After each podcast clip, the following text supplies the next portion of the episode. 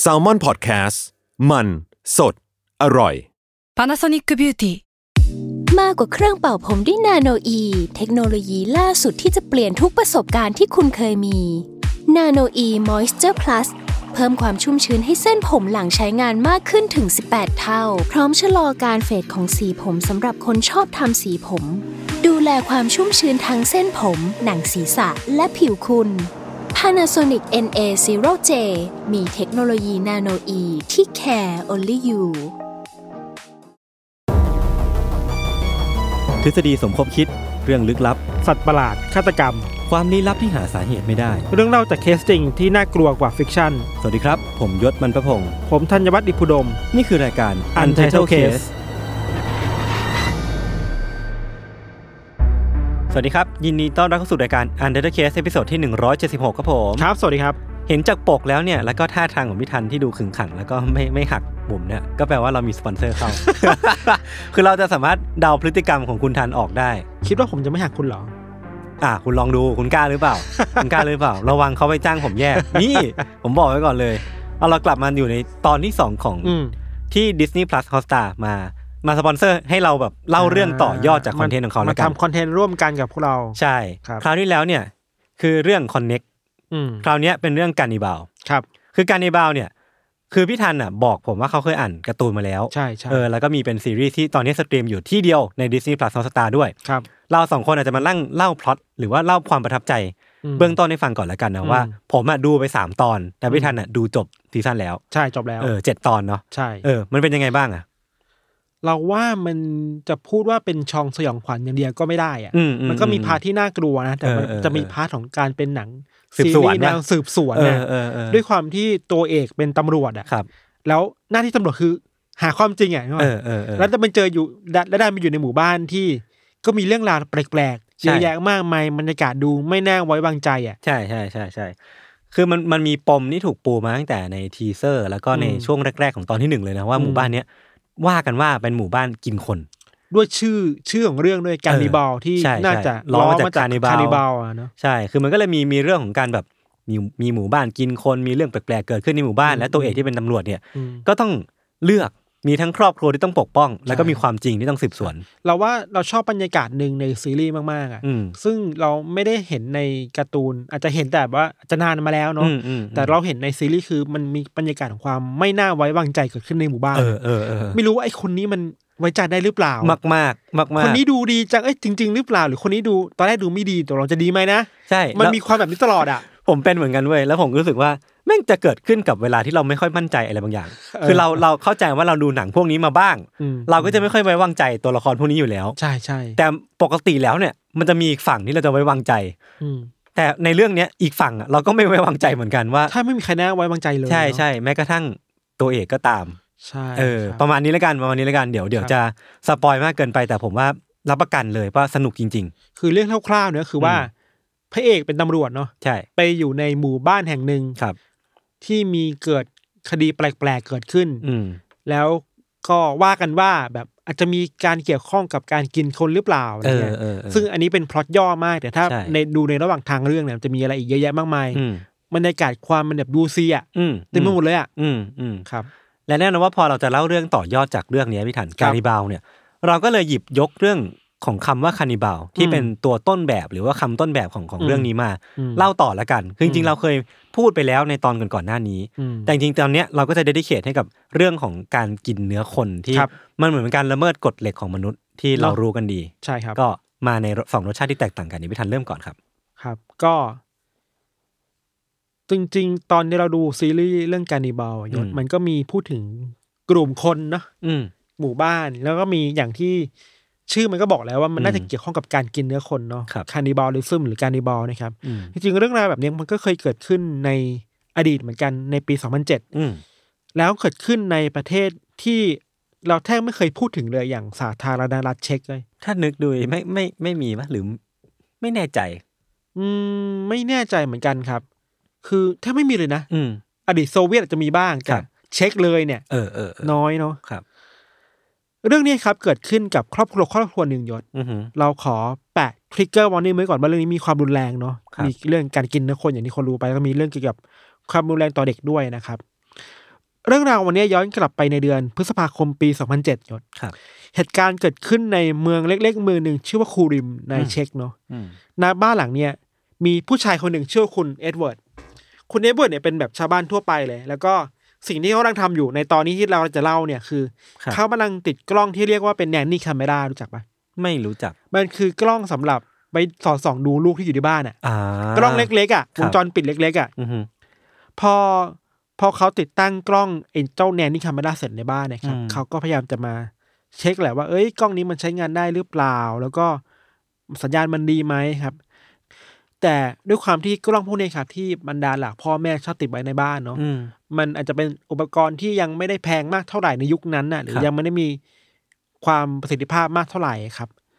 เพราะฉะนั้นสัญญาณแทรกอะมันจะมีได้เว้ยอืมสมมติว่าเราติดกล้องเนี่ยไว้ที่ห้องนอนลูกอะแล้วเราสามารถให้มันมาดูได้ที่ห้องนอนเราอ่าแล้วสัญญาณแทรกระหว่างเนี้มันเกิดขึ้นได้ อืมอาจจะเพราะเฉพาะอุปกรณ์มันไม่ได้แข็งแรงพอแบบนั้นเนาะครับ แล้วตอนนี้คุณเอ็ดเวิร์ดกำลังแบบกำลังเช็คดูสัญญาณกล้องผ่าน ทีวีที่บ้านอะอืมว่าเอ้ยกล้องนี้ที่เราติดไว้ที่ห้องนอนลูกมันใช้ได้หรือเปล่าอะเขาพบว่าเออมันมีสัญญาณภาพแทรกแทรกเข้ามาเป็นระยะเลยอ่าซึ่งไม่น่าใช้กล้องจากห้องนอนของลูกตัวเองครับ พอเขากำลังแบบเขาเรียกว่านะภาษาไทยจูนช่องไหมอ่าอ่าจูนช่องทีวีอะหรืออ่าจูนสัญญาณไปเรื่อยๆอะก็พบว่าไอ้สัญญาณที่มันแทรกเข้ามาเนี่ย มันชัดขึ้นเรื่อยครับๆสุดท้ายแล้วก็เห็นว่ามันคือภาพที่ชัดมากยศภาพที่มันโผล่ ขึ้นมาในหน้าจอทีวีของคุณเอ็ดเวิร์ดอะมันค่อนข้างน่ากลัวมากครับ คือว่าสิ่งที่เขาเห็นคือภาพของเด็กผู้ชายตัวเล็กๆคนหนึ่งนะอืมอายุประมาณเจ็ดถึงแปดขวบ อยู่ในสภาพที่ไม่ได้ใส่เสื้อผ้าใส่แค่กางเกงตัวเดียวอะ่ะอืมแล้วบนร่างกายมีบาดแผลอะกำลังยืนอยู่ครับ ในมุมห้องมุมหนึ่ง แล้วเหมือนถูกมัดกับเสาหรือกับอะไรแถวๆนั้นนะครับอืมเมื่อเวลาผ่านไปสักพักหนึ่งอะ ก็ปรากฏกับเสียงของผู้หญิงคนหนึ่งครับออกมา อารมณ์แบบกินข้าวได้แล้วอะอ่าอ่าแล้วก็มีจานข้าวมาวางไว้อ่าแล้วเด็กคนนั้นก็เดินไปกิน นี่คือภาพแทรกเข้ามาในกล้องวงจรปิดอะอืมถ้าเป็นยอดยศจะกลัวขนาดไหนอะมันแบบว่า ดูมันมันดูมีคำถามเต็มไปเออหมดเลยอะใช่เออกลายเป็นว่าภาพแทรกนี้มันตั้งคำถามให้เราเยอะมากเลยนะใช่แล้วคือดูดูออกเลยได้ว่ามันไม่ใช่เหตุการณ์ปกติทั่วไปที่ใช่เด็กคนหนึ่งจะถูก ทิ้งไว้แบบนั้นในสภาพที่คือเกือบจะเปลือยเปล่าเนาะครับแล้วก็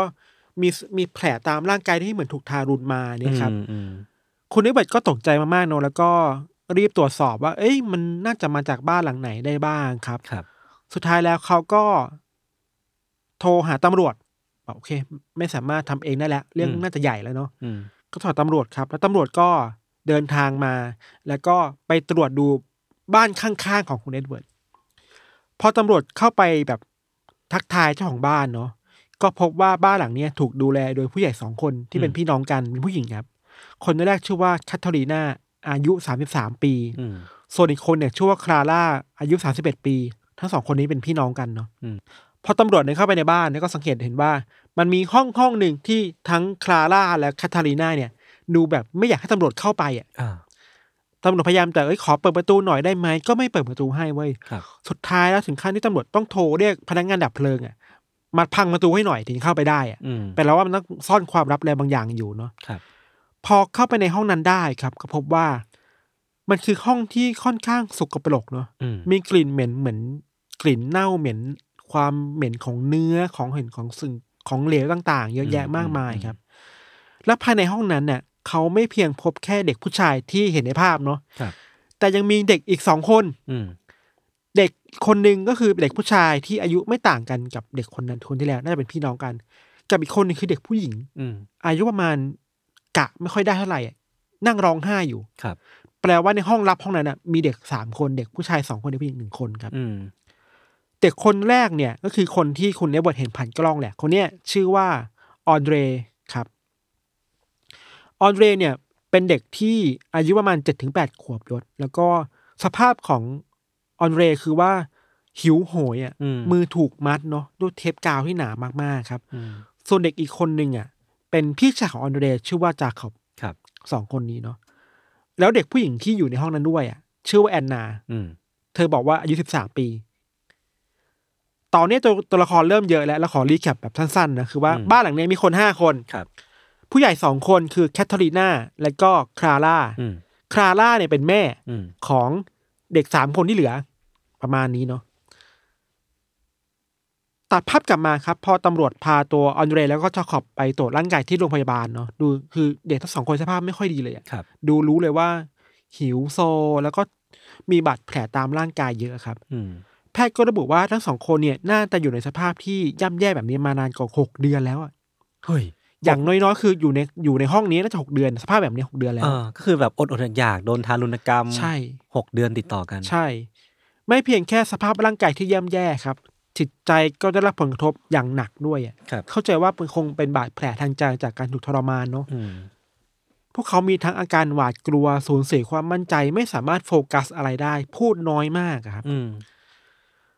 แพทย์ก็ยอมรับว่าการดูแลจิตใจของทั้งสองคนเนี่ย มันคงต้องกินระยะเวลานานมากแหละครับไม่ใช่แค่วันสองพันแล้วจะหายเนาะอืมที่แตกต่างไปคือแอนนาเด็กผู้หญิงที่อยู่ในห้องนั้นนะอีกคนหนึ่งอะมีสภาพร่างกายที่ปกติดี ไม่ได้มีร่องรอยการถูก abuse เหมือนกันกับเด็กสองคนนั้นครับ ในระหว่างนั้นนะครับ ทางคลาร่าที่เป็นแม่นะก็ถูกสอบสวนอย่างหนักเลยอะคือเฮ้ยหลักฐานมันเหมือนจะชัดมากเลยนะคุณขังลูกๆเอาไว้ในห้องนะครับ แล้วมีเพื่อนบ้านมาเห็นหลักฐานชัดเจนมากคือภาพแบบนั้นเนาะ คลาร่าก็ถูกสอบสวนอย่างหนักครับ ในฐานะที่เป็นผู้ต้องสงสัยว่าทำร้ายร่างกายเด็กๆ ส่วนเด็กๆเองก็ถูกส่งตัวไปดูแลตามเขาเรียกว่าสถานเลี้ยงเด็กอะอืมเพื่อความปลอดภัยชั่วคราวเนาะหลังจากในยศมันจะมีเหตุการณ์แปลกๆเกิดขึ้นมาเรื่อยๆ นะอืมเพราะว่าอยู่ดีๆเนี่ย พอใกล้เวลาที่ตัวแอนนาจะต้องไปขึ้นศาลให้การกับศาลนะแอนนาวัยสิบสามปีคนเนี้ยหายตัวไปจากสถานเลี้ยงเด็กแบบดื้อๆเลยอ่า ไม่มีใครรู้ว่าไปไหน หายไปเลย หายไปเลยอืมแล้วเรื่องเนี้ยมันนำไปสู่ความวุ่นวายที่ทั้งตำรวจ และเจ้าหน้าที่เนี่ยต้องตามหาตัวแอนนาให้วุ่นอะครับ คือแอนนาอาจจะเป็นพยานก็ได้นึกออกปะอ่าอ่าอ่าเวลาผ่านไปเก้าวันก็หาตัวไม่เจอ ปรากฏว่าเก้าวันหลังจากที่แอนนาหายตัวไปครับ มีจดหมายสามฉบับครับ ถูกส่งไปถึงทางตำรวจ สื่อมวลชน แล้วก็ถึงประธานาธิบดีของเช็กเลยโอ้โหจดหมายเนี่ยเขียนว่า มาจากแอนนาเองนี่แหละครับ เนื้อหาจดหมายยืนยันว่าเฮ้ยทุก ๆ คนในประเทศตอนเนี้ยเข้าใจว่าในเก้าวันที่ผ่านมามันเป็นข่าวใหญ่ในเช็กเนาะอืมแล้วแม่ถูกถูกถูกจับจ้องเป็นคนร้ายครับ แอนนาเขียนในจดหมายว่าตอนนี้ทุกๆคนในประเทศอะกำลังมองแม่ของเธอผิดไปนะอืมจริงๆแล้วแม่เนี่ย ไม่ได้โหดร้ายไม่ได้เป็นคนที่ป่าเถื่อนจิตใจด้านชาเหมือนที่สื่อเรานำเสนอภาพหรอกมิหนำซ้ำครับแอนนายังบอกผ่านจดหมายด้วยว่า น้องชายทั้งสองคนน่ะ ก็ไม่ได้ถูก abuse นะ อ่า ในทางกลับกันเด็กผู้ชายทั้งสองคนต่างหากที่เป็นเด็กที่นิสัยไม่ดี อืม และ abuse ตัวเธอมาตลอดทำให้แม่ต้องลงโทษ อ่า มันคือการแบบพลิกมุมเรื่องใหม่เลยอ่า เปลี่ยนเรื่อง เปลี่ยน narrative อะเออเรื่องราวมาทำให้ทำแม่งเลยนึกว่าเออเออ ตอนนี้ทางการหลังจากได้รับจดหมายครับ ก็มาตรวจสอบว่า เอ้ย มันมีการไปดูลายนิ้วมือว่า หรือว่าลายเซ็นนะว่า เอ้ยลายนิ้วนึงมันดูแปลกๆนะอะไรเงี้ยอืมตำรวจก็เริ่มมีสมมติฐานว่า หรือว่าแอนนาเนี่ยอาจจะถูกผู้ใหญ่บางคนลักพาตัวไป แล้วบังคับให้เขียน แล้วเขาไม่เขียนจดหมายขึ้นมา พอมีสมมติฐานแบบนั้นนะครับตำรวจก็ได้ไปตรวจสอบห้องพักของแอนนาในอืมในสถานเลี้ยงเด็กเนาะเพื่อตรวจสอบว่ามันมีดีเอ็นเอของใคร หรือคนแปลกหน้าที่ลักพาตัวแอนนาไปหรือเปล่าอะครับ เพื่อจะยืนยันว่าเอ้ยคนร้ายคนนี้คือใครและอยู่ที่ไหนเนาะผลการตรวจสอบมันพีคมากยศ ตำรวจพบว่าดีเอ็นเอที่อยู่ในห้องของแอนนาอืมแทบไม่มีคนอื่นเลยอืมคือยืนยันได้ว่าไม่มีใครในคดีนี้ที่เกี่ยวข้องเลย ที่มาอ่าลักพาตัวเธอไปครับที่โหดมากคือว่า DNA ของแอนนาเนี่ย มันไม่ใช่ของแอนนาอ้าวงงปะอ่า แล้วเป็นของใคร มันไม่ใช่ของแอนนาแต่มันกลับเป็น DNA ของคนอีกคนหนึ่งอ่า ชื่อว่าบาโบราซาโกวาอ่าซึ่งเป็นตัวละครใหม่แล้วนะบาโบราซาโกวาเนี่ย ไม่ใช่คนวัยสิบสามปี แต่เป็นคนอายุสามสิบสามปีแล้วต่างหากอ่าที่อยู่ในร่างของแอนนาเนี่ยนะพูดได้ชัดเจนขึ้นคือว่าแอนนาลูกสาวคนโตของครอบครัวเนี่ยอ่า ไม่ได้อายุสิบสามปี อ่า แต่อายุสามสิบสามปีแล้ว ครับ แล้วหลอกมาตลอดว่าอายุเท่านี้อะอ่าแล้วแล้วหลอกได้ยังไงอะคือ รูปร่างภายนอก อะเราจะเล่าให้ฟังอย่างอ่า แรกคือว่ารูปร่างภายนอกเนี่ย เป็นเป็นเธอเป็นคนที่มีอาการป่วยเยอะอยู่ครับ เพราะฉะนั้นจะดูผอมแห้งแรงน้อย อืม ผมสั้นอะไรแบบนึงเนาะกับอีกอย่างหนึ่งคือว่า เหมือนกับว่ามันมีอะไรบางอย่างที่ซ่อนไว้อยู่ในเรื่องนี้อะอืมเดี๋ยวเราจะค่อยๆ คลี่ออกไปเนาะครับ แอนนาเนี่ย หรือหลังจากนี้เราจะเรียกเธอว่าบาโบรานะบาโบราเนี่ยครับ ที่หลบหนีออกไปหลายหลายวันเป็นหลายเดือนแล้วนะยศ อืมตอนเนี้ยบาร์บาร่าเป็นคนที่ทางตำรวจเช็คต้องการตัวมากครับๆเพราะว่านอกจากมันมีข้อมูลนี้ว่าเฮ้ยเธอไม่ใช่สิบสามปีแต่เธอสามสิบสามเนี่ย อืม ตำรวจยังไม่มั่นใจว่าตกลงแล้วบาร์บาร่าหรือแอนนาเนี่ย เป็นเป็นอะไรกันแน่ในคดีนี้อะอืมคุณจะเป็นพยานหรือคุณจะเป็นคนร้ายหรือจะเป็นคนสมรู้ร่วมคิดนะครับเพราะฉะนั้นต้องการตามตัวให้ได้มากที่สุดนะครับ สุดท้ายแล้วครับ บาร์บาร่าเนี่ยก็หนีไปหลายเดือนจนถึงปี 2008อืมตำรวจในเช็กก็ได้รับโทรศัพท์มาจากตำรวจจากนอร์เวย์ว่าเฮ้ยตอนนี้เราสามารถควบคุมคนที่คุณต้องการตัวได้แล้วนะอืมคุณบาร์โบราเนี่ย ข้อมูลที่พีคมากคือว่า นอกจากสามารถควบคุมตัวบาร์โบราแล้วแล้วแล้วกำลังจะส่งกลับมาเนี่ย ตอนเนี้ยบาร์โบราที่อยู่ในนอร์เวย์เนี่ยอืมกำลังปลอมแปลงตัวเองเป็นเด็กผู้ชายอยู่ อ่า อายุ13ปีชื่อว่าอดัมอ่า คือแบบมีความสามารถในการ disguise ตัวเองหรือปลอมแปลงอ่าตัวเองเก่งมากอะจากคแอนนเนี้ยนาตอนนี้กลายเป็นอดัมเป็นอดัม13ปีแล้วเขาจะว่าตอนที่เปลี่ยนเป็นอดัมเนี่ยเธอโกนผมออกครับ ให้ดูเป็นผู้ชายมากขึ้น ภาพประกอบอะก็ดูออกมากๆว่าเป็นผู้ชายเว้ยคือมันอืม เข้าใจว่าวัยประมาณเนี้ยหรือว่าร่างกายรูปร่างเธออะอืมอาจจะดูปลอมแปลงตัวเองได้ง่ายมั้งนะครับ หลังจากนั้นนะครับ บาโบราก็ถูกส่งตัวกลับมาที่เช็ค แล้วก็ถูกสอบปากคำเพิ่มเติม อืมประกอบกับทางคลาร่าผู้เป็นแม่ ก็สารภาพข้อมูลเพิ่มเติม อืมนี่คือเรื่องราวทั้งหมดที่เราจะเล่าให้ฟังนะอืมคือว่าย้อนกลับไปในปี 2005 เนี่ย ในตอนนั้นคลาร่าเนี่ยยังดีอยู่ยศคลาร่ายังดูแล เด็กทั้งสองคนดีมาก เป็นแม่ที่แบบดูแลเอาใจใส่เอ็นดูลูกมากๆเนาะไม่เคยทำร้ายร่างกาย ถึงอย่างนั้นนะครับ เธอก็เป็นเขาเรียกว่าเป็นแม่เลี้ยงเดี่ยว single mom อืมที่เพิ่งเลิกกับสามีไป แล้วถึงสภาพจิตใจก็ค่อนข้างเปราะบางมากอ่อนแอมากๆเนาะทุกอย่างเปลี่ยนไปเมื่อพี่สาวของเธอแคทเธอรีนาเนี่ยบอกว่าอยากมาอยู่ด้วยอืมเพื่อมาดูแลจิตใจของทางคลาร่าเนาะอืมก็ปกติดี แต่แล้วก็มีอยู่วันหนึ่งครับที่แคทเธอรีนาเนี่ย กลับมาที่บ้านพร้อมกับพาเด็กผู้หญิงคนหนึ่ง มาอ่าแล้วบอกว่าคนเนี้ยชื่อแอนนาอายุสิบสามปีนะนั่นก็คือบาร์บาร่าใช่ หลังจากนั้นนะครับ ทั้งแคทเธอรีนาและแอนนา ได้พยายามสร้างเรื่องราวต่างๆ มาอืมแปลกๆ เช่น มีการสร้าง story ว่าแอนนาคนนี้เนี่ย เป็นเด็กที่หนีออกมาจากพวกแก๊งอาชญากรที่คุกคามทางเพศเธอนะอืมเธอมีชีวิตที่ผ่านมาแบบย่ำแย่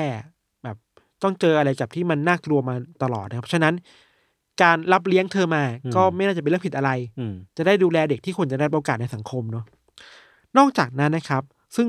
ตัวคลาร่าเองคือก็คือมีจิตใจที่แบบเปราะบางเนาะ พร้อมรับอะไรง่ายอะครับในอีกแง่หนึ่งเหมือนกับว่าทางแอนนาและคาทารีนาหรือว่าจิตใจตอนนี้ของแอนของคลาร่าเนี่ย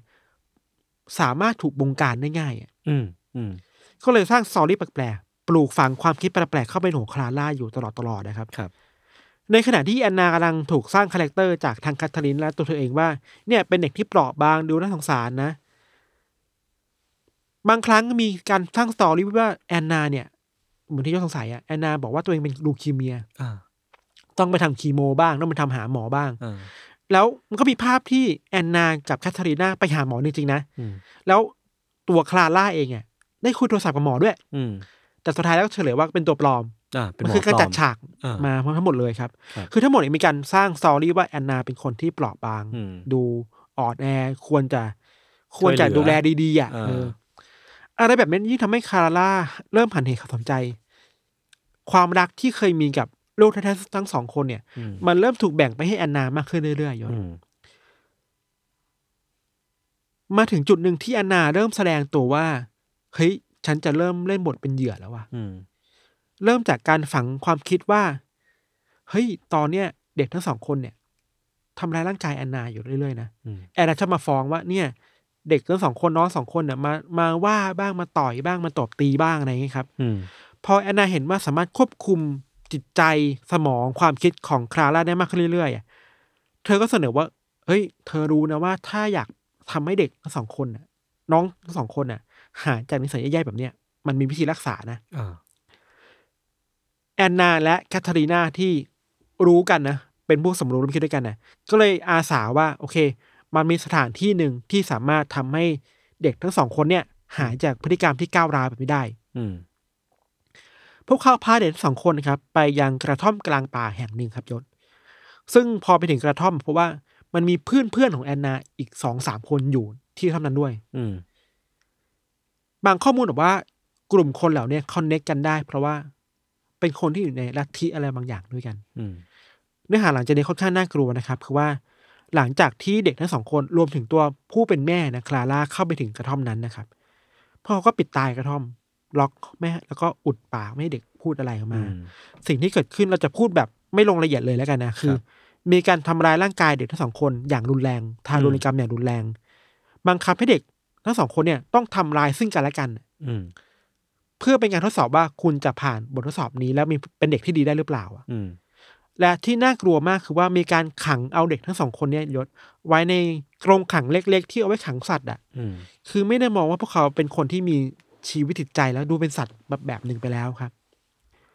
ที่โหดร้ายสุดคือว่ามีอยู่ช่วงหนึ่งที่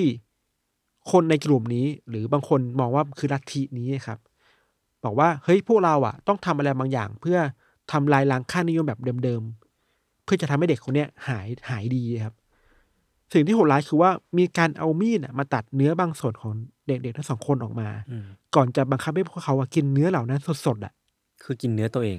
กินเนื้อตัวเองไม่พอยศมีการให้กินเนื้อของอีกคนด้วยอะพี่กินของน้องน้องกินของพี่อะเออ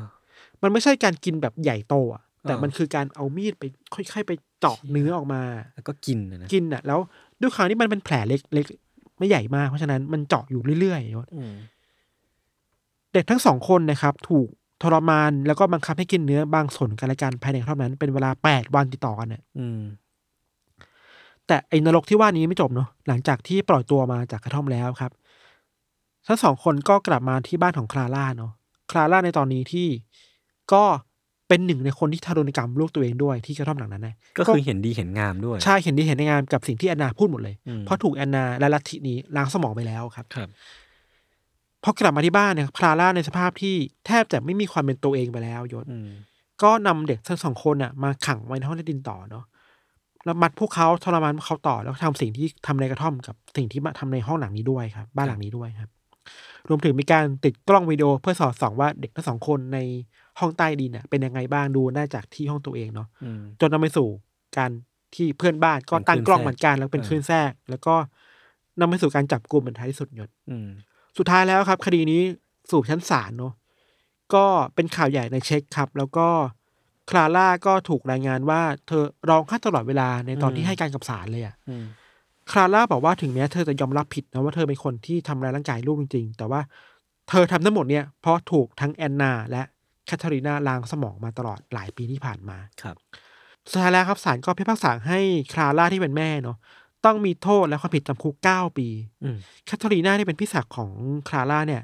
จำคุกสิบปีอืมส่วนคนบงการ mastermind ของ บาร์บาร่า เรื่องนี้บาบาร่าเนี่ย ถูกจำคุกห้าปีเท่านั้นเองฮะคือมันหาความเชื่อมโยงไม่ได้ เราคิดว่าในแง่กฎหมายนึกออกนะมันไม่มีหลักฐานมัดตัวขนาดนั้น เออ เข้าใจว่าสิ่งที่บาบาร่าโดนคือการปลอมแปลงตัวตนอืมการสมรู้ร่วมคิดในคดี การหนีตำรวจหนีเออคแบบดีนั้นน่ะ แต่ ไอการทำร้ายร่างกายมันไม่ใช่ที่คือเธอทำไงเธอเป็นมาสเตอร์มายอยู่ข้างหลังไงหรือมาสเตอร์มายเองก็ไม่ได้มีหลักฐานยืนยันไปมัดแกตัวเป็นได้ว่าเออแอนนาเออทำจริงอะครับครับจริงจริงๆคดีนี้มันจบแค่นี้แหละ แต่มันอืมมีทฤษฎีอยู่สองเรื่องที่อืมน่าคุยต่อ อย่างแรกคือว่าแอนนาหรือบาโบราหรืออดัมเนี่ยนะสามอืมคนคนนี้กันเนี่ย ต้องการจะหลอกคลาร่าแต่แรกอืมแล้วไปร่วมมือกับแคทเธอรีนาที่ไปรู้จักกันในสถานสงเคราะห์เด็กนี่แหละครับ สิ่งที่บาโบราแล้วกัน ต้องการจริงๆ คือ เธอต้องการปั่นหัวให้คลาร่า เชื่อใจเธอจะได้รับเลี้ยงเธออ่าเธอจะได้มีสวัสดิการที่ดีนี่วะอยู่แบบสบายๆก็อะคือไม่ต้องหาเงิน แบบนั้นน่ะ แบบนั้นน่ะเออเออแล้วสามารถปลอมแปลงตัวเองเป็นเด็กวัยสิบสามปีได้อะด้วยอืมสภาพร่างกายแบบนั้นนะครับ ในบาง sense นะครับ เราคิดว่าพอพอตัวบาบาร่าทำไปเรื่อยๆแล้วอะพอกระบวนการการล้างสมองมันเกิดขึ้นภายในบ้านแล้วอะอืมมัน take control จิตใจได้แล้ว มันเหมือนการเปิดประตูไปเรื่อยๆอยู่ ครับ เปิดประตูสู่ขุมนรกอะ ประตูแต่ที่ปัญหาคือประตูที่บ้านเนี่ย มันเปิดแล้วมันไม่เจอประตูถัดไปไงอืมมันลงลึกไปเรื่อยๆเรื่อยๆแล้วมันเลิกไม่ได้อะอืมมันเสพติดการ control คนอะไปแล้วอะอืมอันนี้คือในมุมของเราเนาะอีกทฤษฎีหนึ่งเป็นเรื่องที่ค่อนข้างน่ากลัวครับ เขาไปโฟกัสกันที่ลัทธิที่อยู่เบื้องหลังของตัวบาโบราอืคมรับนั่นสิผมก็อยากรู้เรื่องนี้ คือทฤษฎีเนี้ยมองว่ามันคือการกระทำของลัทธิอะไรบางอย่างอืมจากจุดเชื่อมโยงระหว่างบาโบรากับคนในกระท่อมเหล่านั้นที่ค รับไปรู้จักกันผ่านผ่านลัทธิบางลัทธิที่ค่อนข้างมีผู้เริ่อมใส่เยอะในรัฐในยุโรปอืมเนาะแต่ว่ามันก็มีคนหนังสือไปตามต่อไว้ว่า จริงๆแล้วคนกลุ่มเนี้ยถูกลัทธินี้ไล่ออกมาอีกทีหนึ่งอืมคือลัทธินี้ก็ยืนยันตัวตนว่า เฮ้ย มีคนเหล่านี้เคยอยู่ในอาทิตย์พวกเรานะ แต่ว่าพวกเราขับไล่ไปแล้วเพราะคนเนี้ยถือว่าเป็นคนนอกรีดอืมนำเสนอความคิดที่มันบิดเบือน บิดเบี้ยวไปจากหลักธรรมคำสอนที่ลัทธินี้คุยกันปกติครับ มันเลยเป็นไม่ได้ว่ากลุ่มเนี้ยต้องการจะสร้างลัทธิใหม่ของตัวเองขึ้นมายศอืมแล้วก็ตัวบาร์โบราเองด้วยความที่เขาเรียกว่าอะไรมี charisma เหรอก็พูดไม่ได้มี มีความพิเศษอะไรบางอย่างอะอ่าก็เลยถูก treat ว่าต้อง groom คนคนเนี้ยให้ดูเป็นเจ้าลัทธิคนไหนได้อ่าให้เป็นผู้นำทางจิตวิญญาณ แล้วสิ่งที่ทำในบ้านหลังนี้ของคลาร่าคือเออบททดสอบแรกอ๋อเหรอจุดเริ่มต้นคือ beginning ของทุกอย่างอะอืมถ้าสำเร็จในบ้านหลังเนี้ย อืมอาจจะสามารถกระจายความ popular ของลัทธินี้ไปอีกได้เรื่อยๆอะครับ มันก็เลยน่ากลัวเนาะแล้วสิ่งที่ปลูกฝังกันในลัทธินี้ก็มีหลายอย่างยศอืมอันนี้คือเราอาจจะต้อง remark ไว้หน่อยว่าจะเป็นทั้งจริงไม่จริงกันที่สิ่งที่สื่อหรือทฤษฎีที่คนพูดกันในอินเทอร์เน็ตนะครับ บางคนก็เสนอว่า ไปเจอคือบางคนไปเจอมาว่า ความเชื่อของลัทธินี้มีหลายอย่าง หลักๆ แล้วคือว่าพูดว่าถ้าอยากมีชีวิตที่ดีอะ คุณต้องล้มล้างค่านิยมแบบเดิมๆออกไปให้ได้อืมอะไรที่มันเคยเป็นข้อต้องห้ามในสังคมมีค่านิยมแบบเดิมๆตามมาตรฐานสังคมอะทำต่อไปอะชีวิตคุณไม่ดีขึ้นหรอก คุณต้องเปลี่ยนตัวเอง คุณต้องแหกกฎเหล่านั้นออกมาครับอืมหนึ่งในนั้นก็คือการให้คนกินเนื้อกันเองอ่าก็คืออย่างที่บอกไว้ตั้งแต่แรกว่าให้เด็กมันคือกฎเหล็กอะคือมันคือกฎเหล็กของลัทธิอะนอกจากนี้ครับ การสร้างสตอรี่ให้อนาดูเป็นคนพิเศษ แล้วมีภารกิจอะไรบางอย่างเนี่ย มันก็อย่างที่เราบอกไปมันกลายเป็นว่ามันคือ บททดสอบที่อยากเริ่มต้นลัทธิที่บ้านหลังนี้ แล้วถ้าคุณสามารถสร้างคนเริ่อมใส่ลัทธิได้มากขึ้นเรื่อยๆอะพวกเขาจะได้ประโยชน์ในเวลาต่อมาเนาะอืมประมาณนี้ยศโอ้โห โหด โหดมากโหดมันพลิกไปพลิกมาแล้ว สุดท้ายแล้วครับการกินคนในคดีเนี้ยมันคือ การบังคับให้เด็ก อืม กินกันเองอะ่ะ เราว่าไม่ว่าลัทธินี้มันจะเชื่อเรื่องการกินกันเองแค่ไหนอะแต่ว่า คนที่เป็นเหยื่อคือคนที่ไม่รู้อิโหนอิเหน่อะไรเลยอะเออ แล้วเป็นแค่เด็กอะเป็นแค่เด็กอะ่ะคือผมผมรู้สึกว่าการกินเนื้อคนอะกับการที่บังคับให้คนกินเนื้อคนมันคนละเรื่องกันนะใช่ใช่ในหน้าคุยใช่เออเออคือผมว่าบางคนอาจจะมีเฟติชซึ่งผมว่าอันนี้ค่อยถกเถียงกันอีกรอบก็ได้อืมแต่สุดท้ายการบังคับให้คนทำอะไรสักอย่างที่เขาไม่ได้อยากทำแล้วยิ่งยิ่งเป็นเรื่องการกินเนื้อคนแม่งดูเลวร้ายมากขึ้นไปอีกมากๆอะเวลาเราพูดถึงคดีเรื่องการกินเนื้อคนเนี่ยอืมมันมีหลายเฉดเนาะครั บบางเฉดก็คืออย่างเรื่องที่เราเคยเล่าไปว่าเครื่องบินตกบนภูเขาแล้วเออออยู่รอดไม่ได้เพื่อ survival เพื่อ survival ในเชิงกายภาพจริงๆ อันนั้นอืมพอเข้าใจได้ครับ มันต้องมีการกินในคนอีกบางแบบ เช่น ต้องกินเพื่อตัวเองแข็งแรงมากขึ้นนะอ่าแต่ไม่ใช่เพื่อ survival นะคือ มันอยู่ในเงื่อนไขที่ว่าถ้าไม่กินในคนก็รอดได้อะเออเออเออเออแต่กินเพื่ออะไรบางอย่างอ่าอะไรแบบนี้มันคือสิ่งที่น่ากลัว ใช่ แล้วเกิดขึ้นในคดีนี้ครับครับคือ คุณเชื่อว่าเด็กจะดีขึ้นได้ อืมถ้าให้เด็กกินในคน ซึ่งความเชื่อนั้นมาจากไหนเรายังไม่รู้เลยนะ ไม่รู้เลยมันทีมันทีมันคือสำหรับเราคือมันการบิดเบี้ยวไปเรื่อยๆอะบิดเออไปเรื่อยๆบิดไปเรื่อยอืมๆถ้าคุณเริ่มต้นได้ว่าคุณอยากมีชีวิตที่ดีคุณต้องหักล้างค่านิยมแบบเดิมๆอะอ่าเพราะฉะนั้นมันเริ่มจากจุดนั้นจุดนั้นก็ได้นะ ก็จริง แล้วก็อย่างหนึ่งคือว่า ถ้าลัทธิแบบนี้มันไม่เกิดขึ้นจริง เราคิดถึง worst case แต่ว่าอืมถ้ารอดไปถ้าเพื่อนบ้านคนนั้นไม่ได้ซื้อกล้องมา แล้วกล้องมันไม่มีคลื่นแทรกมาเนี่ย มันจะเกิดอะไรขึ้นน่ะ ผมว่ามันมันจะไม่มีวันเป็นจุดจบเลยนะเว้ย บางทีใช่ไหมจะไม่มีใครรู้เรื่องนี้ด้วยซ้ำอะใช่ไหมมันคือ คนคนเดียวที่ไปรู้ความจริงอะไรบางอย่างมาเอครับอนั่นแหละเราสึกว่า อะไรแบบเนี้ยมันโยงกับซีรีส์ได้ครับ พระเอกของเราเนี่ยในการอืมรีบอลเนี่ยอืมก็เป็นคนที่ไปรู้อะไรบางอย่างมาอ่าแปลกอ่าๆและนำไปสู่ความจริงที่น่ากลัวอะไรบางอย่างเหมือนกัน เท่านี้ละกัน เท่านี้ละกันเท่านี้บอกละได้แค่กันนี้ว่าแค่นี้ย้ำกันอีกสักรอบนะครับ ซีรีส์ชื่อการนิบาลครับฉายใน Disney Plus Hotstar ครับผมที่เดียว ก็ไปสตรีมดูกันได้ ครับผมครับ ประมาณนี้ครับ เดี๋ยวพักฟังโฆษณาสักครู่นะครับ แล้วกลับมาฟังเรื่องของยูต่อในเบรกหน้าครับ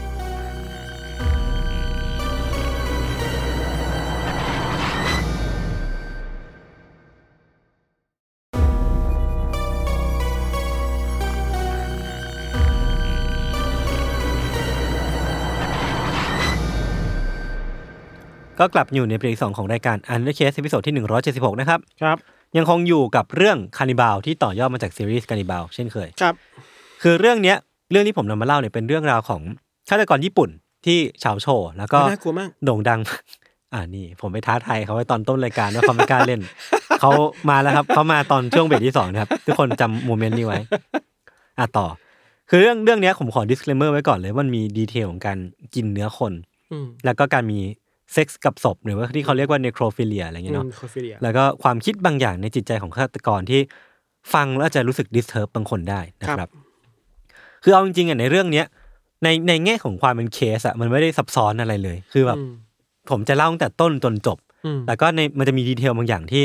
คือผมรู้สึกว่า detail ที่อยู่ในเรื่องเนี้ยมันน่าขนลุกด้วยตัวของมันเอง ก็เลยอืมไม่ต้องการทำให้เรื่องมันดูหวือหวาขนาดนั้นนะคครับรับ เรื่องนี้เป็นเรื่องของฆาตกรที่มีชื่อว่าอิเซซังาวะ ครับพี่ธานน่าจะเคยได้ยิน เขาเนี่ยเกิดในปี 1949 ที่จังหวัดโกเบประเทศญี่ปุ่นครับเขาเนี่ยเกิดมาในครอบครัวที่มีฐานะครับอืมพ่อกับแม่ พ่อเนี่ยเป็นประธานบริษัท ส่วนปู่เองเนี่ยเคยเป็นคนใหญ่คนโตในบริษัทหนังสือพิมพ์ แนวหน้าของญี่ปุ่นอืมคือเรียกได้ว่าเป็นคนที่เกิดมาพร้อม พร้อมฐานะที่ร่ำรวย แล้วก็เป็นลูกคนรวยแล้วกันอืมแต่ทีเนี้ยส่วนหนึ่งที่เป็นส่วนสำคัญที่ทำให้ทำให้เขาเติบโตมามีความโหยหาบางอย่างที่แตกต่างจากคนทั่วไปเนี่ย คือเขาเกิดมาเป็นคนตัวเล็กมากๆพี่ทัน ถึงขนาดตอนที่เขาเกิดมา คือเขาร่างทารกของเขาอะอยู่บนฝ่ามือของคุณพ่อได้อ่าอ่านั่นแปลว่าขนาดตัวของเขามันเล็กมากเล็กกว่าคนทั่วไปเยอะมากอ่าอ่าแล้วก็มี condition ต่างๆ ที่ทำให้ตัวเขาเองอะมีร่างกายที่อ่อนแอกว่าคนทั่วไปเยอะมากพี่ทัน ด้วยเหตุนั้นเองเนี่ยประกอบกับอุปนิสัยที่ค่อนข้างเก็บตัวทำให้เขาโตมาเป็นคนที่ชื่นชอบในการอ่านวรรณกรรมมากๆ แล้วก็เป็นกิจกรรมที่เขาทำได้อย่างเพลิดเพลินจนลืมเวลาอืมแต่ทีเนี้ย ร่างกายที่มันเล็ก แล้วก็ร่างกายที่อ่อนแอของเขาเองพี่ทันอืมมันก็นำมาซึ่งความสนใจอีกอย่างของเขาเช่นกันนอกเหนือจากวรรณกรรม คือสิ่งเนี้ยมันตั้งใจฟังนะ มันเริ่มต้นจากตอนที่เขาอยู่ปหนึ่งเว้ยมคือพอเขาเติบโตมาจนอายุห้าถึงหกขวบแบบพี่ทันอืมตรงเนี้ยมันค่อนข้างแปลกสำหรับผมนะอืมคือเขาอะเป็นเด็กที่มีขาค่อนข้างเล็ก คือเขาอธิบายมาว่ามีขาเล็กเหมือนดินสอ ขารีบใช่ไหมเออขารีบอ่าเพราะว่าเหมือนเป็นเป็นเด็กตัวเล็กแล้วก็ร่างกายอ่อนแออะไรเงี้ยเนาะม และนั่นเองอะทำให้เขารู้สึกสนใจต้นขาของเพื่อนๆในวัยเดียวกันน่ะบอกว่าอะก็เหมือนจะเข้าใจได้อยู่ คือเหมือนเห็นเพื่อนเด็กผู้ชายวิ่งเล่นกันแล้วรู้สึกว่าต้นขาของเพื่อนอะมันใหญ่ของตัวเอง มันคือการเปรียบเทียบเนาะเอออ่าอ่าอ่าแต่ทีเนี้ยพี่ทันสิ่งที่เขาสรู้สึกสนใจอะแต่ความคิดในหัวของเขาอะที่เห็นต้นขาของเพื่อนอะมันคิดขึ้นมาว่า เออ น่ากินจัง อันเนี้ยยากแล้วเออ อันเนี้ยยากแหละใช่ใช่มันมันมันเป็นอารมณ์ประมาณว่า อืมมันน่าจะอร่อยดีนะ คือมันเป็นความคิดที่สำหรับผมมันแปลกกว่าคนทั่วไปอืมแล้วมันก็ไม่ใช่สิ่งที่เด็กคนหนึ่งจะคิดขึ้นมา เมื่อเห็นต้นขาของเพื่อนอืมเออโมเมนต์เนี้ยสำหรับผมมันคือจุดเริ่มต้นไว้ยที่เด็กหนุ่มนามว่าอีเซคนเนี้ยเริ่มต้นที่จะ develop ความกระหายในการกินเนื้อคนขึ้นมา และความกระหายเนี่ยมันก็มีแต่จะมากขึ้นเรื่อยๆเรื่อยๆตามกาลเวลา คือตอนที่เขาเนี่ยเข้ามัธยมต้นไม่ทัน เขาชอบนักแสดงสาวฝั่งตะวันตกคนหนึ่งชื่อว่าเกรซ เคลลี่ คือเขาชอบมากจนอยากจะกินเธอ มันเป็นความรู้สึกแบบชอบจนอยากจะกลืนกิน แล้วไม่ใช่แค่แบบ การครอบครองนะกินของเขามันคือการลิมรสชาติอะกินเนื้อ กินเนื้อใช่ แล้วนั้นทำไมเขารู้ตัวว่าเขามีเฟติชบางอย่างกับการกินผู้หญิงจากฝั่งตะวันตก คือฝรั่งนั่นแหละ ที่เขาจะมีเขาเขาระบุเอาไว้ว่ามันคือสิ่งที่เรียกว่า cannibalistic fantasy หรือว่าจินตนาการของการลิ้มรสชาติ การกินเนื้อคนอ่าที่เขาจินตนาการเหล่านี้ขึ้นมาในหัว แล้วก็ถึงถึงขั้นหมกมุ่นกับมากๆ ครับคือเขาเนี่ยเชื่อว่ามันน่าจะเป็นเพราะว่าตัวเขาครับเกิดมาเป็นเด็กที่ตัวเล็กสูงแค่หนึ่งร้อยสี่สี่จุดแปดเซนนั่นเองทำให้เขาอยากที่จะครอบครองอีกฝ่ายที่ตรงกันข้ามกับเขาแบบสิ้นเชิงอะคือพอเขาเป็นตัวเล็กผู้ชายตัวเล็กเขาเลยต้องการผู้หญิงตัวใหญ่ ก็คือทางฝั่งตะวันตกที่เป็นฝรั่งเนาะสำหรับผมอะความรู้สึกของอิเซนที่ที่ผมเล่ามาเนี่ย มันเป็นความรู้สึกที่เข้าใจยากประมาณหนึ่งมาก เออ คือเขาบอกว่าสำหรับเขาอะความรู้สึกอยากกินเนื้อของหญิงสาวอะ เป็นส่วนหนึ่งของของความรู้สึกทางเพศนะพี่ทันอ่เขาไม่ได้อยากจะฆ่าอ่า ไม่ได้อยากจะกินพวกเธอจนอิ่มอะเพียงแต่อยากลิ้มรสพวกเธอ อยากจะกินเนื้อเพื่อสัมผัสดูว่ารสชาติของเด็กผู้หญิงคนนี้ ผู้หญิงคนนี้เป็นยังไง มันทรีตว่ามันคือรสนิยมทางเพศใช่ความสุขทางเพศแบบหนึ่งสำหรับเขาคือความสุขทางเพศแบบหนึ่งอย่างที่พี่ทันพูดเลย เพื่อตอบสนองอารมณ์ทางเพศของเขาเท่านั้นครับและนั้นทำให้อีเซบอกว่าถ้าเขาไม่ปลดปล่อยอารมณ์ทางเพศบ่อยๆ ความรู้สึกหิวของเขาเนี่ยมันก็จะยิ่งมากเข้มแข็งแล้วก็ควบคุมยากมากขึ้นเท่านั้นนะครับ อย่างที่บอกว่าความรู้สึกเนี้ยของอิเซเนี่ยมันมีแต่จะหนักขึ้นตามกาลเวลาครับคือเขาก็แบกรับความรู้สึกนี้ไว้เนี่ยจนกระทั่งเขาได้ไปเรียนด้านวรรณกรรมที่มหาวิทยาลัยวาโกะที่โตเกียว เป็นถึงตอนนี้เองที่เขาเริ่มทนไม่ไหวขึ้นมา ตอนนั้นนะครับอิเซอายุ 24 ปี คือเขาเนี่ยได้เดินตามผู้หญิงชาวเยอรมันคนหนึ่งกลับห้องอพาร์ตเมนต์ของเธอไปอืม แต่ว่าเขาเนี่ยเขาได้บุกเข้าไปในห้องของหญิงสาวชาวเยอรมันคนเนี้ยครับ ระหว่างที่เธอหลับอยู่ แล้วก็หวังว่าจะใช้โอกาสเนี้ยวิทันในการเอามีดอะไปกรีดเนื้อบริเวณก้นของเธอมากินอ่าคืออันนี้คือสิ่งที่เขาต้องการ แต่ว่าสุดท้ายอะตอนที่เขากำลังจะเอามีดไปผ่า คือเธอก็ตื่นก่อน ผู้หญิงคนนี้ตื่นก่อน แล้วก็แจ้งตำรวจสุดท้ายเขาก็ถูกตำรวจจับข้อหาบุกรุก แล้วก็พยายามที่จะข่มขืน อืมซึ่งเรื่องเนี้ยจบลงด้วยการที่พ่อของเขาอะใช้เงินแก้ปัญหาแล้วก็ไกล่เกลี่ยเรื่องราวจนจบ คือกลายเป็นว่า ความต้องการของอิเซอะมันเริ่มหนักข้อขึ้นเรื่อยอืมๆแต่มันไม่ถูกทรีตโดยระบบกฎหมาย ไม่ได้ถูกทรีตโดยระบบยุติธรรมเพราะว่าพ่อของเขาเข้ามาช่วยหมายว่ามันมีความไม่แฟร์บางอย่างเกิดขึ้นที่อิเซอาจจะเข้าใจได้ว่า เออเขาสามารถไปต่อในแง่ของความต้องการของเขาได้อะอ่าเออ แต่นั้นก็ทำให้เห็นแล้วว่าความต้องการของอิเซอะมันมันลดมันเริ่มล้นทะลักแล้วมันก็ยิ่งยากที่จะเก็บเอาไว้จนอยู่ครับ ข้ามเวลามาถึงปี 1977 พี่ทัน ตอนนี้เขาอายุ 27 ปีครับอิเซเนี่ยได้ย้ายไปอยู่ที่ปารีสชั่วคราว เพื่อเรียนปริญญาเอกทางด้านวรรณกรรมที่มหาวิทยาลัยชื่อว่าซอร์บอนน์ครับผมอาจจะออกออกออกเสียงไม่ถูกนะครับที่นั่นเนี่ยทุกๆวันเนี่ยนะครับอิเซจะพาหญิงที่ขายบริการกลับมาที่บ้านทุกวันเพื่อมีเซ็กซ์ด้วยอืมแล้วก็นอกเหนือไปจากเรื่องของเซ็กซ์อะเราก็พอจะเดาได้นะว่าเขาเอามาเพื่ออะไรอืมมันมีจุดจุดประสงค์อย่างที่เขาต้องการคือ การพยายามที่จะฆ่าหญิงสาวที่ค้าบริการเหล่าเนี้ยเพื่อที่จะกลืนกินพวกเธอ คือกินเนื้อของพวกเธอนั่นแหละ คือทุกครั้งเนี่ยที่เขาพามาที่บ้านน่ะแล้วก็มีเซ็กซ์เสร็จปุ๊บเนี่ยเขาพยายามจะฆ่าหญิงสาวค้าบริการเหล่าเนี้ยในระหว่างที่เธอทำความสะอาดร่างกายตัวเองอยู่ คือเขาจะรอเธอนั่งแล้วก็เอาปืนเนี่ย ไปจ่อข้างหลังอะแต่ว่าทุกครั้งเลยนะคือเขาจะไม่สามารถลั่นไกได้ เพราะว่ามันเป็นความรู้สึกกลัว ความรู้สึกไม่มั่นใจ ความรู้สึกยังยังลังเลอยู่อะ เพราะว่าสิ่งที่รั้งเขาไว้มันคือสติสัมปชัญญะ แล้วก็สัญชาตญาณของเขาที่ที่รู้ตัวดีว่า เมื่อไหร่ที่เขาลั่นไกไปอะมันจะเป็นโมเมนต์ที่ชีวิตเขาเปลี่ยนไปตลอดกาลอะอืมคือเขาจะกลายเป็นฆาตกรเรียบร้อยในทันที ทีนี้พอเขาทำไม่ได้ นานวันเข้านานวันเข้าเนี่ยจะกี่ครั้งก็ทำไม่ได้สักทีเนาะอืมจากเป้าเดิมที่เขาอยากแค่จะลิ้มรสรสชาติของมนุษย์คนหนึ่งหรือว่ามนุษย์ผู้หญิงคนหนึ่งเนี่ยอืมมันเริ่มกลายเปลี่ยนเป็นเป้าที่ ชัดเจนแล้วก็เลวร้ายมากขึ้นว่าเขาแค่ต้องการเอาชนะสิ่งเนี้ยแล้วก็ต้องการจะฆ่าคนคนหนึ่งให้ได้ ไม่ว่าจะยังไงก็ตามครับเป้าหมายมันเริ่มเปลี่ยนไป แต่เวลาแต่แล้วเนี่ยครับเวลานั้นน่ะเวลาที่เขาจะเติมเต็มความฝันของตัวเอง หรือว่าเป้าเป้าหมายตัวเองเนี่ยอืมมันก็ได้มาถึง เมื่อเขาได้รู้จักกับหญิงสาวชาวดัตช์คนหนึ่ง ซึ่งเป็นเพื่อนร่วมชั้นของเขาเอง ผู้หญิงคนนี้มีชื่อว่าเรเน่ฮาร์ตเวลต์นะครับคือเธอเป็นคนใจดีเป็นคนอบอุ่น แล้วก็นิสัยหรือว่ารูปลักษณ์ภายนอกของเธอเนี่ยอืมสามารถมัดใจ หรือว่าเอาชนะใจของอิเซได้อย่างไม่ยากอืมคือเป็น type ที่เขาชอบเลยแหละ ทั้งสองคนก็เริ่มพูดคุยกันเริ่มสนิทกัน และอิเซเนี่ยก็ได้ทำการชวนเรเน่มาทำซุกี้กินกันที่บ้านพักของเขานะครับ มาครั้งหนึ่งปุ๊บก็ติดใจก็มากันอีกหลายต่อหลายครั้ง ซึ่งทุกครั้งไม่ทันอีเซบอกว่าเขาเนี่ยพยายามเอาปืนไปจ่อที่หลังของเรเน่ตอนที่เธอไม่รู้ตลอดเวลา เพื่อพยายามจะฆ่าเธออืมแต่แล้วไม่ทันจุดเปลี่ยนมันก็เกิดขึ้น เมื่อวันหนึ่งมันมีคนรู้จักของ อิเซเนี่ยมาหาเขาที่ปารีสแล้วก็ได้ไปกินข้าวกันที่ร้านอาหารญี่ปุ่นแห่งหนึ่ง หลังจากมื้อนั้นน่ะอิเซเหมือนมีไข้เล็กน้อยเหมือนเจ็บป่วยเหมือนแบบได้ได้รับเชื้อไวรัสกลับมา แล้วก็มีอาการไข้นิดนึงครับและนั่นทำให้เขาเริ่มมีอาการฟุ้งซ่าน เริ่มมีไข้แล้วก็ทำให้ความคิดของเขาเริ่มแบบคิดคิดวนไปคิดวนมา คือเขาคิดถึงว่าวันรุ่งขึ้นที่เรเน่จะมาหาเนี่ยเขาคิดวนไปมาว่า ถ้าเขาป่วยอาหารเป็นพิษอะ เขาจะไม่สามารถทำสิ่งที่เขาต้องการมาตลอด 30 ปี 32 ปีได้สำเร็จอะอืมนึกออกไหมว่า ถ้าเขาป่วยถ้าเขาตายขึ้นมา ความฝันที่เขาต้องการคือการกินเนื้อคนอะ มันจะไม่สำเร็จอ่าเขาเลยเริ่มกังวลเริ่มแพนิคขึ้นมาอืมแล้วก็เป็นตอนนั้นเองที่เขาตัดสินใจได้ว่าน่าจะต้องทำมันแล้ว ถึงเวลาละใช่ แล้ววันรุ่งขึ้นที่เรเน่มาหาเขาที่บ้าน เขาก็เอาปืนไปจอด แล้วก็ลั่นไกออกไปได้ครับ แต่มันพลาดเป้าอ่ายิงไม่โดนาฮะ คือผมไม่แน่ใจในในรายละเอียดนะว่า พอยิงไม่โดนอะแต่เหมือนเรเน่จะไม่รู้ตัวเว้ยเออ เธอก็เลยไม่ได้ไม่ได้รู้สึกว่ามีอะไรแปลกเกิดขึ้นอะครับ อีกสองวันต่อมา เธอก็มาหาอีเซที่ห้องอีก แต่คราวเนี้ยอีเซเอาปืนจ่อหายใจลึกๆ แล้วก็สามารถลั่นไกกระสุนเนี่ยเข้าหลังคอของเรเน่เต็มๆ ส่งผลให้เธอเสียชีวิตในทันทีอืมเหตุการณ์ทั้งหมดที่มันเกิดขึ้นคือการที่ อิเซเอาปืนยิงเพื่อนของของตัวเองเนี่ยจนเสียชีวิตเนี่ยอืมมันทำให้เขาแบบช็อกอะเนื่องมาคือเขาจริงๆเขาก็เป็นคนธรรมดาคนหนึ่งที่ไม่ได้แบบมีจิตใจเข้มแข็งขนาดนั้นครับพอเขาลงมือฆ่าคนจริง ๆอะมันทำให้เขาแบบเกิดความรู้สึกท่วมท้นอะมันโอเวอร์เวลอะอืมแล้วก็รู้สึกว่ารับรับกับสิ่งที่เกิดขึ้นตรงหน้าไม่ได้จนเป็นลมไปแป๊บหนึ่งอะอืมแล้วก็ตื่นขึ้นมา แวบหนึ่งที่ตื่นขึ้นมาเขาเขาคิดวนว่าแบบเขาจะเรียกรถพยาบาลดีไหมวะมันเป็นความรู้สึกแวบขึ้นมา แต่สุดท้ายความรู้สึกนั้นมันก็หายไป เมื่อสมองเขากลับมาทำงาน เขาก็ตัดสินใจได้ว่าจะเรียกมันทำไมในเมื่อสิ่งที่มันอยู่ตรงหน้า คือสิ่งที่เขาเฝ้ารอมาตลอด 32 ปีที่เขามีชีวิตอยู่อะอืมคือการที่มันมีศพศพหนึ่งที่เขาสามารถกินมันได้แล้ว มันใกล้มากๆแล้วเนอะใช่ใช่ใช่สิ่งที่เขาทำหลังจากนั้นน่ะ disclaimer ไว้แล้วกันนะครับครับมันคือการมีเซ็กส์อืมจนเสร็จ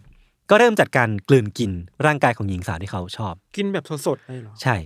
ผมจะอธิบายไม่มาก เอาแค่โมเมนต์เริ่มต้นแล้วกันนะอ่าคือเขาเริ่มต้นจากการใช้มีดเนี่ย ผ่าลงไปยังบริเวณก้น ผ่าเพื่อผ่าออกมาเนาะอ่าผ่าชั้นไขมันไขมันที่มันเป็นสีเหลืองอ่าๆผ่าไปจนถึงเนื้อที่เป็นสีแดงอ่าแล้วก็ใช้นิ้วนั่นแหละ ในการควักเนื้อสีแดงนั้นน่ะอ้ายเข้าปากโยนเข้าปากเลยน่ากลัวคือมันเป็น moment แห่งประวัติศาสตร์ที่อิเซบันทึกเอาไว้นะเขาให้สัมภาษณ์เอาไว้ว่า มันเป็น moment ที่เขาเฝ้ารอมานาน มันก็ได้กลายเป็นความรู้สึกที่เขาจะไม่มีวันลืมอะ เพราะว่า moment ที่เขากลืนเข้าไปพี่ทันอืมมันเป็นโมเมนต์ที่ตอบสนองอารมณ์ทางเพศเขาได้อย่างไม่มีประสบการณ์ไหนเหมือนอะอืมอืม disclaimer ไว้โตๆๆเลยแล้วกันนะครับ ว่าเป็นประสบการณ์ส่วนตัวของอิเซอืมหลังจากนั้นนะครับเขาก็พยายามกลืนกินร่างของเรเน่ทุกส่วน ทั้งก้น หน้าอกคอเท้าอวัยวะเพศ ส่วนมากจะเป็นการกินแบบดิบๆ ส่วนไหนที่ยังไม่กินก็จะตัดแบ่งใส่ตู้เย็นเอาไว้ เพื่อกินในวันต่อไปอืมนั่นแปลว่าเขา พยายามที่จะละเลียดในการกินร่างกายของผู้หญิงคนนี้ ถนอมไว้เก็บไว้กินต่อ ใช่ใช่และและที่มันดูแบบเวียดไปกว่านั้นนะคือเขาถ่ายรูปเอาแต่ละอ่าสเตจเอาไว้ด้วยนะว่าอ่า วันแรกเหลือเท่านี้วันที่สองเหลือเท่านี้อืมถ่ายไว้ตลอดเลยเว้ยเพื่อบันทึกความทรงจำอันนี้เอาไว้ อิเซอะเล่าให้ฟังว่าเนื้อมนุษย์อะพี่ทันมันไม่มีกลิ่น ไม่มีกลิ่นคาว ไม่เหมือนพวกเนื้อวัวหรือว่าเนื้อหมู และเขาก็เชื่อว่าเนื้อมนุษย์เนี่ย อร่อยที่สุดในโลกในในโลกแล้ว ในทุกเนื้อแล้วอะที่เขาเคยลิมรสมาอืมในมุมเขานะ และยิ่งทิ้งไว้นานก็ยิ่งอร่อย และหวาน พอพอแค่นี้แล้วกัน มันมันเหมือนกับว่าเขาพยายามทำให้เรียกว่าไงกำลังสร้างความชอบธรรมในสิ่งที่ตัวเองทำลงไปอะใช่มันคือคิดสำหรับย้อนหผลัมงกลับแม่งไปคือแบบนี้เลยเว้ยเออเออเออเออ คือพอเวลาผ่านไปอะเนื้อของเรนเนี่ยที่เขาเก็บไว้ในตู้เย็นนะครับมันก็เริ่มเน่าจนกินไม่ได้แล้วครับเขาเลยต้องหาทางเอาไปทิ้งอืมแล้วก็เอาร่างที่เหลือของเธอเนี่ยใส่กระเป๋าเดินทางสองใบอืมแล้วก็หอบขึ้นแท็กซี่ไป ไปที่ทะเลสาบแห่งหนึ่ง แต่มันเป็นในระหว่างที่เขาขนกระเป๋าเหล่าเนี้ยลงมาเพื่อเอาไปทิ้งที่ทะเลสาบอะอืมเหมือนพอเขาเป็นคนตัวเล็กอะมันจะไม่สามารถขนได้อย่างสะดวกคล่องขนาดนั้นครับก็เลยมี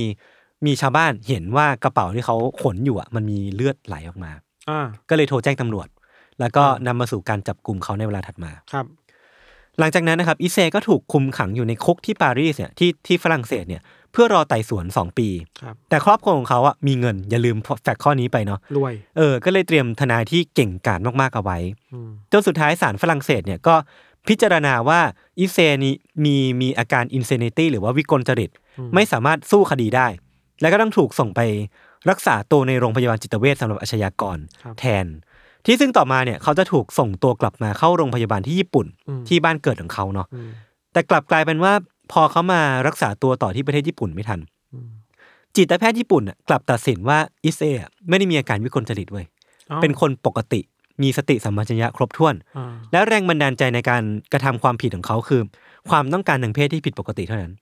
นั่นแปลว่ามีคอน FLICT ระหว่าง ที่ศาลที่ฝรั่งเศส ตัดสินกับญี่ปุ่นกับญี่ปุ่น ตัดสินไม่ตรงกันอืมแต่เนื่องจากทางการฝรั่งเศสอะไม่ได้ทำการสั่งฟ้องเขาทำให้ไม่สามารถส่งเรื่องหรือว่าส่งคดีหรือว่าส่งเอกสารต่อมาที่ประเทศญี่ปุ่นได้อืมคือคดีที่ฝรั่งเศสมันมันจบไปแล้วอะอืม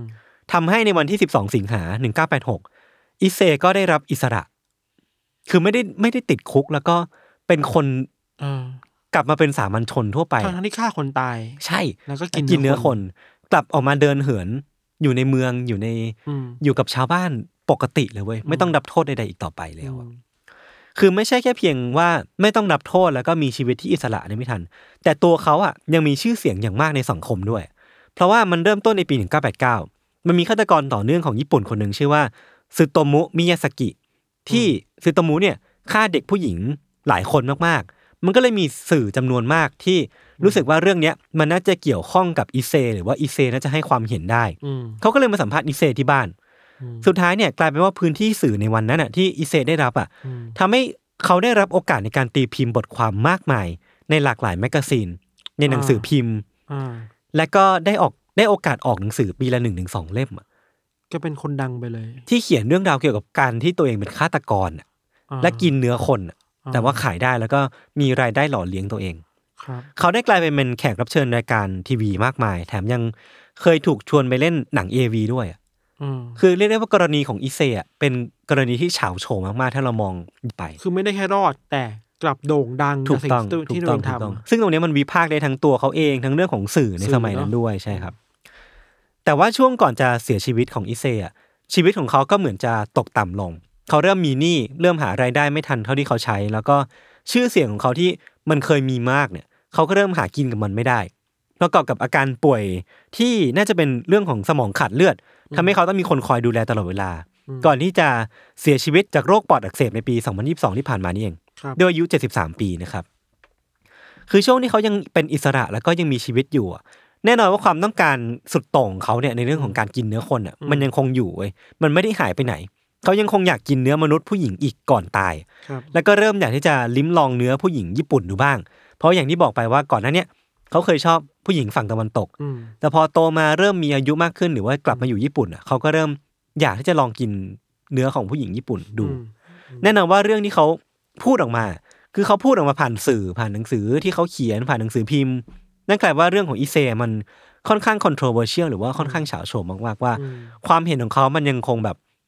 สร้างความรบกวนจิตใจให้กับคนที่อ่านอยู่ หรือแม้แต่การการเคยมีตัวตนของเขาอะก็เออ disturb แล้วนะ ใช่มากๆมากๆแล้ว คือเขาเคยให้สัมภาษณ์ไว้กับ Vice ในหลายประเด็นที่น่าสนใจเดี๋ยวผมยกที่มันน่าสนใจมากๆมาแล้วกันเนาะครับคือเขาบอกว่า แม้ว่าการได้ลิมรสเนื้อของผู้หญิงคนเนี้ยครั้งแรกเนี่ยจะเป็นความรู้สึกที่เขาไม่มีวันลืมก็จริงเนาะอืมแต่ว่าหลังจากนั้นน่ะเขาเองยอมรับว่าเขารู้สึก regret หรือว่ารู้สึกเสียใจอืมรู้สึกผิดในสิ่งที่ตัวเองทำลงไป เพราะว่าเขาอะ โมเมนต์ที่เขาฆ่าผู้หญิงคนเนี้ยคือเขาได้สูญเสียเพื่อนที่สำคัญไปคนหนึ่งอะอืมแล้วบอกว่า อันนี้ดอกจันไว้แล้วกันนะอืมเขาบอกสิ่งที่เขาต้องการจริงๆเนี่ยคือการแค่ได้ลิมรสของเธอ ในขณะที่เธอยังมีชีวิตอยู่เชียร์กว่าเขาไม่ได้ต้องการที่จะฆ่า ไม่ได้ต้องการที่จะกินเธอทั้งตัวอ่าและนั่นทำให้เขาเศร้ามากคือ พอคิดว่า ถ้าเธอให้เขาชิมสักนิดหนึ่งอะเขาก็อาจจะไม่จำเป็นต้องฆ่าเธอก็ได้อ่าเออ เรื่องเนี้ย เราค่อยมาคุยกันแล้วกันอืมว่าอืมมันมันตกตะกอนออกมายังไงได้บ้างอืมอีกประเด็นที่น่าสนใจที่ที่เขาเสียใจคือว่า การที่เขาลงมือก่อเหตุอาชญากรรมเนี่ยครับทำให้ชีวิตเขาเปลี่ยนไป แม้ว่าเขาจะมีอิสระไม่ต้องอยู่ในคุกก็จริงเนาะอืมแต่เขาก็ต้องใช้ชีวิตท่ามกลางตราบาปที่สังคมมองมาอืมต้องหาเลี้ยงชีพแล้วก็หาที่อยู่อย่างยากลำบากจริงหรือเปล่าอันนี้ไม่แน่ใจอืมเออ ซึ่งนั่นทำให้เขาอดคิดไม่ได้ว่า ถ้าเขาถูกโทษประหารอะอืมอะไรอะไรมันอาจจะง่ายกว่านี้ก็ได้อืม แต่ประเด็นที่สำคัญที่สุดคือว่าเรื่องความชอบในการกินเนื้อคนของเขาเนี่ยพี่หัน คือเขาบอกว่ายังคงยืนยันคำเดิมนะว่าเนื้อคนเนี่ยอร่อยมากๆ อร่อยมากแบบที่หากเขาเลือกได้เนี่ยเขาเลือกที่จะกินเนื้อคนอีกสักรอบหนึ่งก่อนที่จะโดนโทษประหารชีวิตด้วยซ้ำอะอืมนั่นแปลว่ามันมันเป็นการบ่งบอกว่า การกินเนื้อคนสำหรับอิเซอะมันคือเรื่องที่เขาต้องทำไม่ได้คิดว่าสิ่งที่ผิดอะไร ใช่ คืออธิบายไว้ค่อนข้างชัดว่า สำหรับผู้ชายคนอื่น หรือว่าสำหรับคู่รักคนอื่นๆ หรือว่าแบบคนที่มีความรักทั่วไปเนี่ยอืมเวลาเราจินตนาการถึงคนที่เรารักเนี่ยอืมมันอาจจะเป็นเรื่องของการจูบ เรื่องของการอยู่ใกล้ออืมๆเรื่องของการได้ได้เจอหน้ากันทุกๆวันอืมแต่สำหรับอิเซอะการกินเนื้อของคนที่รักอะอืมมันเป็นเพียงแค่ความรู้สึกเพิ่มขึ้นมาจากจากความรู้สึกก่อนหน้านั้นนั่นเองอะมันอยู่ในระดับระดับเดียวกันกับความรักปกติ ใช่อืมคือมันมันเป็น layer ที่ไม่ได้แบบโดดเด้งออกมาอืมเป็น layer อืมของความรักทั่วไปที่อิเซมอง เท่านั้นเองเขา normalize สิ่งนี้ด้วยตัวเองอะด้วยตัวเองอืมนั่นแหละครับ อันนี้คือเรื่องราวของอิเซซังาวะครับ ฟังเรื่องของหยดแล้วสุดสุดท้ายแล้วว่า การกินเนื้อคนมันคือการแค่ต้องการกินเนื้อจริงๆเปล่าวะเออ หรือมันมีอะไรมากกว่านั้นเบื้องหลังมากกว่านั้นอะเออของเอออีเซคือ เราไม่เชื่อว่าเขากินเนื้อคน เพราะอยากกินเนื้อคนอะเออเออเอมัอนต้องมีปัจจัยอะไรบ้างหลังที่ได้รับจากสิ่งนี้อะเออ มันคือความรู้สึก เติมเต็มบางอย่าง โอเคแหละในเชิงวิทยาศาสตร์จะอธิบายได้ว่าอืม โอเคเขาจะมีครับ อาการผิดปกติ ครับ อะไรบางอย่างที่อาจจะเป็นบริเวณสมองหรือว่าอะไรบางอย่างที่ทำให้คนมันมีแรงผลักอืมชีวิตอืมด้านนั้นน่ะ อืม ก็อธิบายได้แต่ถ้าไม่ใช่เชิงวิทย์ล่ะ อะไรบางอย่างที่มันผลักเข้าไปกินเหรอความรู้สึกว้าวแหว่งอืมอืมอืมอืมอืมแต่เด็กเหรอ อืม เคสนี้เข้าใจยากมากๆเว้ยใช่ เข้าใจยาก มากแล้วบางทีมเราอาจจะไม่จำเป็นต้องเข้าใจด้วยซ้ำ แค่รู้ว่าเข้าใจว่านี่คือสิ่งที่มีณคนปัจจุบันน่ะอ่ามันมันไม่ใช่สิ่งที่เรายังรับกันได้แบบสบายใจขนาดนั้นน่ะ ครับ ครับเนาะอืมแล้วที่ต้องพูดคือสิ่งที่เซทำอะคือการฆ่าคน อืมฆ่าเพื่อกินยังไงก็ผิดอยู่ดีผิดกฎหมายอยู่ดีครับก็ผิดมันแค่เขาอาจจะใช้แค่ช่องทางในกฎหมายเนาะเพื่อหลบเลี่ยงคดีในญี่ปุ่นได้อืมอืมอืมกับ กับวิธีการกินมนุษย์น่ะยศพวกเราเคยเล่ามาหลายเรื่องเนาะอืมรวมถึงในซีรีส์ด้วยเลยอืม จริงๆแล้ว มันมันมีได้หลายเฉดอะที่เราคุยกันแบบเบรกเมื่อกี้อะเฉดหนึ่งที่เราคิดได้คือมันมันมีคำว่า ritual cannibalism อะกินเพื่อพิธีกรรม เพื่อตอบสนองเพื่อเออเออพิธีกรรมอะไรบางอย่างนั่นแหละใช่จำได้ว่าเคยไปอ่านงานวิจัยมา มันคือสิ่งนี้มักจะเกิดขึ้นกับคนในเขาเรียกชนในชาวเผ่าต่างครับๆตามเกาะปาโปในกินีมาเลยอินโดถ้าเราจำไม่ผิดนะอืมบางคนเขาเชื่อว่า การกินคนที่รักไปอะจะทำให้คนที่รักอะอยู่กับเราตลอดเวลา เออเออเออแต่บางเคสอะมันก็ไม่จำเป็นต้องเป็นชาวเผ่าไว้ยเราเคยเล่าถึงเรื่องของอัลมินไบเวสอะคนเยอรมันอะ อะคนนั้นเนี่ยเขาอยากกินเพราะอยากได้เติมเต็มตัวเองเหมือนกันเอนะ ออยากเอาเขามาเป็นส่วนหนึ่งของตัวเอง ใช่ มันมันคือความรู้สึกว่าต้องการคอนเน็กอะไรบางอย่าง จากใครบางคนกับตัวเอง เพราะว่าเพราะฉะนั้นถ้าคุณต้องการการคอนเน็กแล้วคุณขาดอะไรไปบางอย่างหรือเปล่า อืมอืมอืมแต่กับพิเซอะ มันไปไกลมากกว่านั้นอีกอะใช่ใช่มันไม่ใช่แค่ เราไม่สามารถตอบได้ง่าย ๆ ว่าโอเค เขาต้องการเติมเต็มหรือเขาต้องการอยากเห็นคนรักมาอยู่ในตัวเขาอยู่พร้อมกัน เขาไม่ได้มีความหลงใหลคนคนนั้นเลยเนาะอืมมีบ้างเป็นความรู้สึกชอบ แต่เป็นใช่ ความรู้สึกทางเพศถ้าส่วนใหญ่ ใช่พอเราคือ มันไม่ใช่ความรักในตัวคนนั้น แต่มันคือความรักในเนื้อของเขาอะเออเออเออเออเออซึ่งถ้าคิดอย่างนี้ไม่โคตรน่ากลัวเลย น่ากลัวมากน่ากลัวมากน่ากลัวในแง่ที่ว่าอาการมีอยู่ของคนแบบนี้ก็น่ากลัว แต่ว่าน่ากลัวในแง่การฟอร์มขึ้นมาของความรู้สึกเนี้ยมากกว่าเนาะ ใช่อาจจะว่าอะไรอะไรอะหลายๆอย่างอะครับ คือมันคือความรักในการกินเนื้อเขาไม่ได้ความรักเขาอะ อ่าอ่าอ่าอ่าพูดเหมือนก็ถูกน่ากลัวก็แฟร์น่ากลัวครับครับ ก็ประมาณนี้เนาะครับ ถ้าสมมติว่าใครฟังตอนนี้แล้วรู้สึกว่าแบบ เอออยากอยากไปรู้จักเรื่องของการ cannibalism มากขึ้นอืมหรือว่าอยากรู้ในแง่มุมอื่นๆมิติอื่นๆมากขึ้นเนี่ย ผมว่าซีรีส์การนิบาลอืมจะเป็นซีรีส์ที่ตอบโจทย์ได้ดีครับครับ คือมันมีเรื่อง เรื่องชนเผ่าที่พี่ทันพูดไปเมื่อกี้ด้วยนิไม่ดได้นึงไม่ได้ไม่ได้ไม่ได้ไม่ได้ไม่ได้เหรอไม่ได้เหรอนิดเดียวพอนิดเดียวคืพอเราเราประมาณนี้แล้วกัน แต่ว่าน่าจะได้ได้ดูได้ได้รู้จักเรื่องเนี้ย ใช่ เราเราที่เคยทั้งอ่านการ์ตูนมาและเคครัยบดูซีรีส์มาแล้วอะอืมอืมอืมเรารู้สึกว่าเราได้สำรวจความเชื่ออะไรบางอย่างจากเรื่องนี้ได้เยอะเหมือนกัน เออ ได้ตั้งคำถามได้ถามคิดอะไรต่อเยอะเหมือนกัใช่ใช่ใช่ก็ย้ำกันอีกสักรอบนะครับว่าซีรีส์ Gannibal ตอนนี้ stream แล้ว เป็นซีซั่นหนึ่งนะมีทั้งหมด 7 ตอนที่ Disney Plus Hotstar ใช่ เฮ้ย ผมจะบอกว่าตอนจบของตอนที่เจ็ดเนี่ย อืม มี end credit นะ อันนี้คืออย่ารีบกดปิดนะ อย่ารีบปิด อ่าอ่าอ่าอ่านี่คือไม่สปอยไม่สปอยแต่ว่าบางคนลืม บางคนลืมใช่ไหมอืมเดี๋ยวผมก็ลืม ผมดูไปสามตอนคือแบบรู้สึกว่าสนุกสนุกสัตว์สนุกสนุกมากสนุกมากแล้วผมไปอ่านมังงะต่อด้วย เออ คาใจคาใจ แต่ว่ารู้สึกว่ามังงะกับซีรีส์อะจะมีการลำดับเรื่องที่ไม่เหมือนกันประมาณครับหนึ่งแต่ว่า ตื่นเต้นทั้งคู่ ก็ครับใครสนใจก็ลองไปดูกันได้ครับครับ วันนี้ก็ประมาณนี้ครับ ติดตามรายการ u n d e r Case ของเราทั้งสองคนได้ทุกช่องทางของ s ซ m o n ครับ สวัสดีครับ สวัสดีครับ